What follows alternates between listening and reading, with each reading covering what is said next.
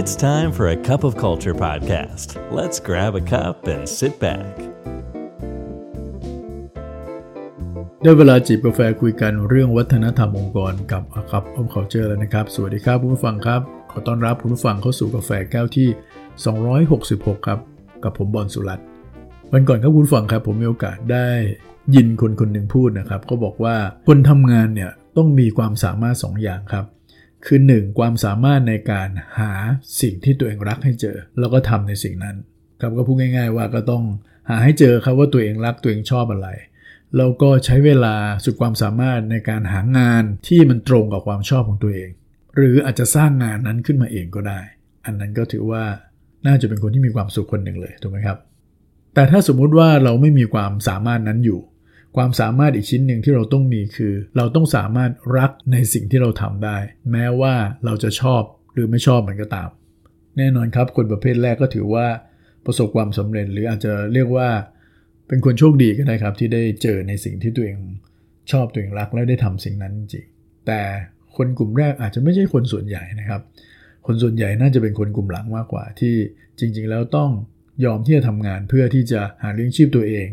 ซึ่งจริง ๆ แล้วก็ไม่ได้ชอบอะไรมันมากนักนะครับ นี่ลองดูนะครับว่าทุกวันนี้เราใช้เวลา 8-10 ชั่วโมงต่อวันในการทำงาน เป็นอย่างน้อย แล้วก็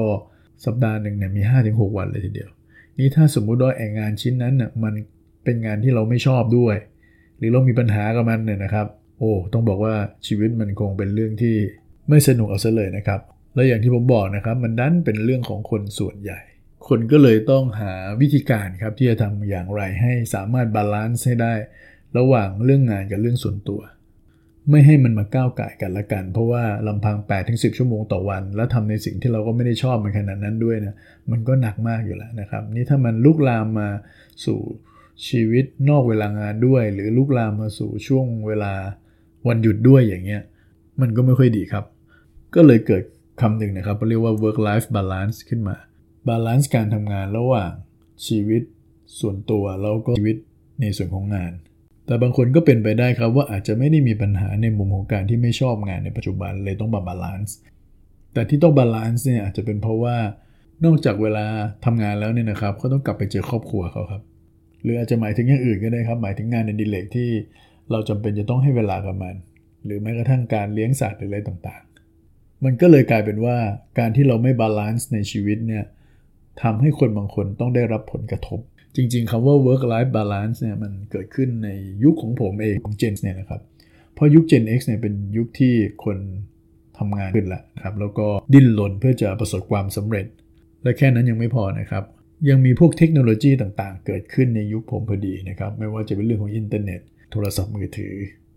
สิ่งต่างๆ เหล่านี้ครับมันช่วยทำให้การทำงานเนี่ยมันไม่ได้หยุดในแค่ที่สำนักงานเท่านั้นเอง ในยุค Baby Boomer เนี่ยนะครับการทำงาน ก็อยู่ในสำนักงานเป็นส่วนใหญ่ แต่พอ Gen X เนี่ยนะครับมีโทรศัพท์มือถือเข้ามามีอีเมลเข้ามา เขาก็จะถูกคาดหวังครับว่าการทำงานมันจะไม่ได้อยู่ใน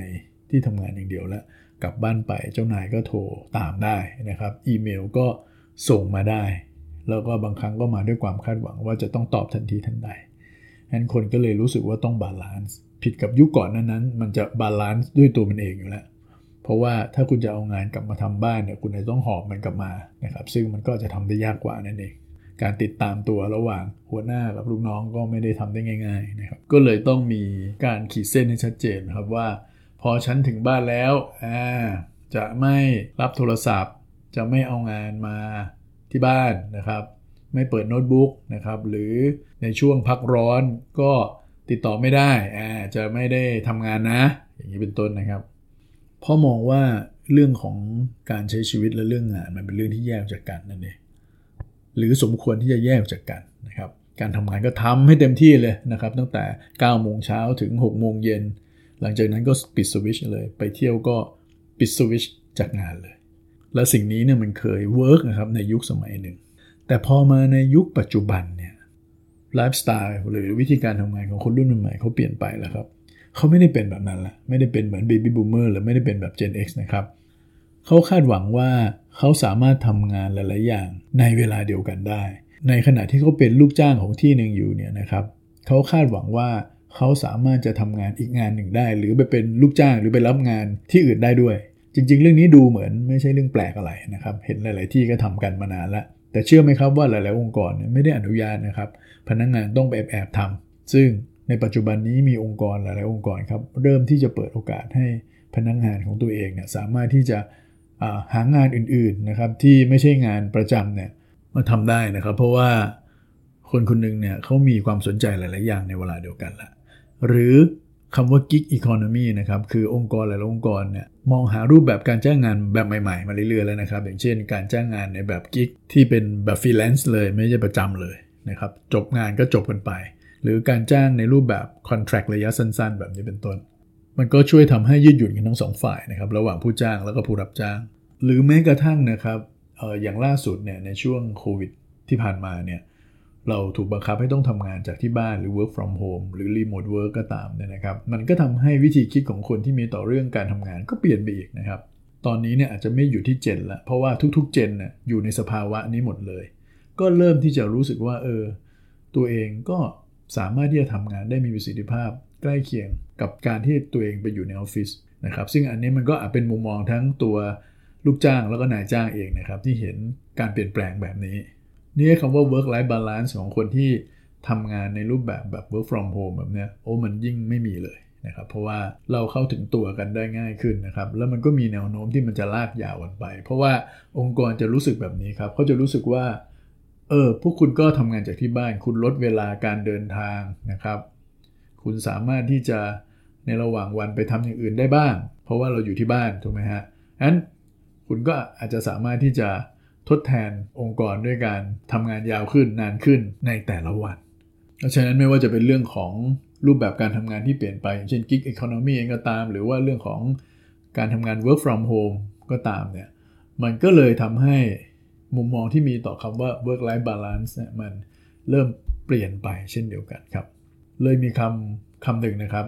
ที่เขาอาจจะเรียกว่า work life integration บ้าง work life harmony บ้าง หรือบางคนก็เรียกว่า work life sway แบบนี้เป็นต้น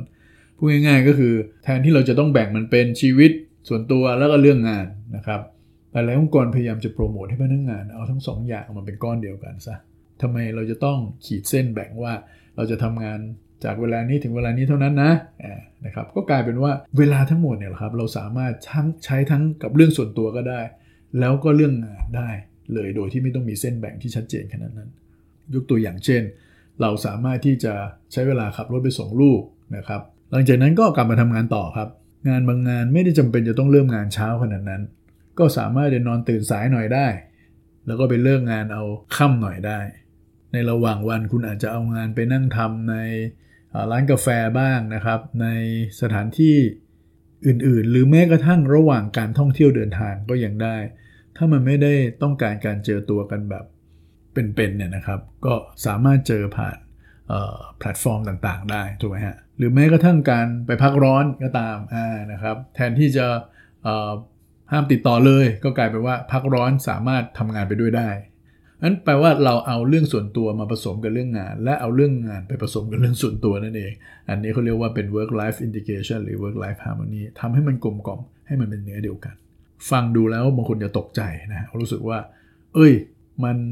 ทำให้ชีวิตส่วนตัวเราจะหายไปหรือเปล่า แต่อย่าลืมนะครับ ชีวิตส่วนตัวคุณก็ได้ไปผสมกับเวลางานด้วยเช่นเดียวกันนะเหมือนวินวินกันทั้งสองฝ่าย ซึ่งตอนนี้เนี่ยต้องบอกว่าองค์กรทั่วโลกเนี่ยปรับตัวไปในเวของการที่ส่งเสริมให้เกิด work life integration กับพนักงงานมากขึ้นนะครับ หรืออย่างใกล้ๆตัวของเราเนี่ยบริษัทหนึ่งที่ผมค่อนข้างรู้จักแล้วก็ทำงานใกล้ชิดอยู่ด้วยเนี่ยก็คือบริษัทบ้านปู่เนี่ยนะฮะบ้านปู่เองเนี่ยนะครับเขาก็เริ่มที่จะ flexible กับพนักงงานเนี่ยมาเป็น 10 ปีแล้วนะครับ อย่างเช่นเขาให้พนักงงานเนี่ยสามารถเลือกได้เลยครับว่า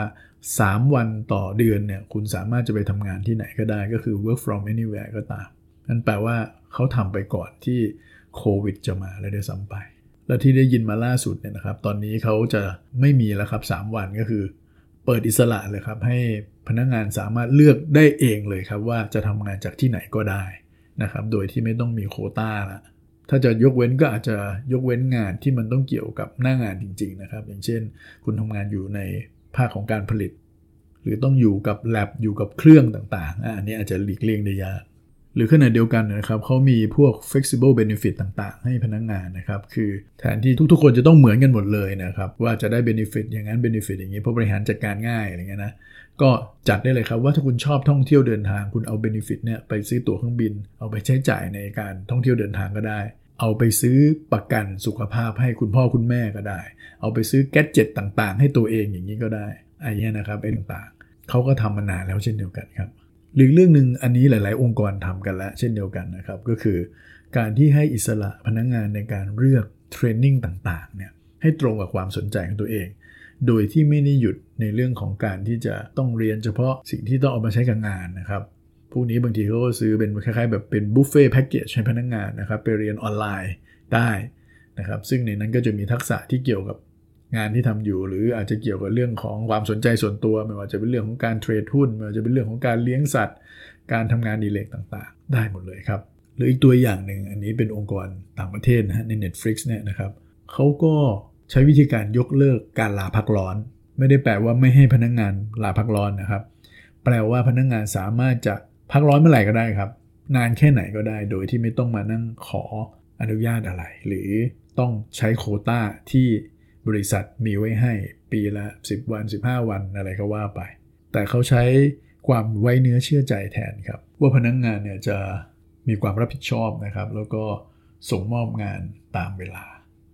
และในระหว่างที่พักร้อนอยู่เนี่ยพนักงานก็อาจจะต้องยอมให้บริษัทเนี่ยสามารถติดตามเราได้ด้วยนะครับ ก็คือติดตามงานหรือว่าถามไถ่อะไรได้นะครับ ไม่ใช่ปิดโทรศัพท์ไปเลย หรือไม่ทำอะไรเลยนะครับ ก็เป็นอะไรที่ win-win ทั้งสองฝ่าย และนี่คือตัวอย่างครับที่ท่านสามารถเอาไปปรับใช้ในองค์กรท่าน เพื่อส่งเสริม work life integration หรือ work life harmony มากกว่าที่จะให้พนักงานมี mindset ที่จะแบ่ง balance ระหว่างงาน แล้วก็เรื่องส่วนตัว วันนี้กาแฟหมดแก้วแล้วครับอย่าลืมนะครับไม่ว่าเราจะตั้งใจหรือไม่ก็ตามเนี่ยวัฒนธรรมองค์กรจะเกิดขึ้นอยู่ดีครับทำไมเราไม่มาสร้างวัฒนธรรมในแบบที่เราอยากเห็นกันล่ะครับ สวัสดีครับ And that's today's cup of culture. See you again next time.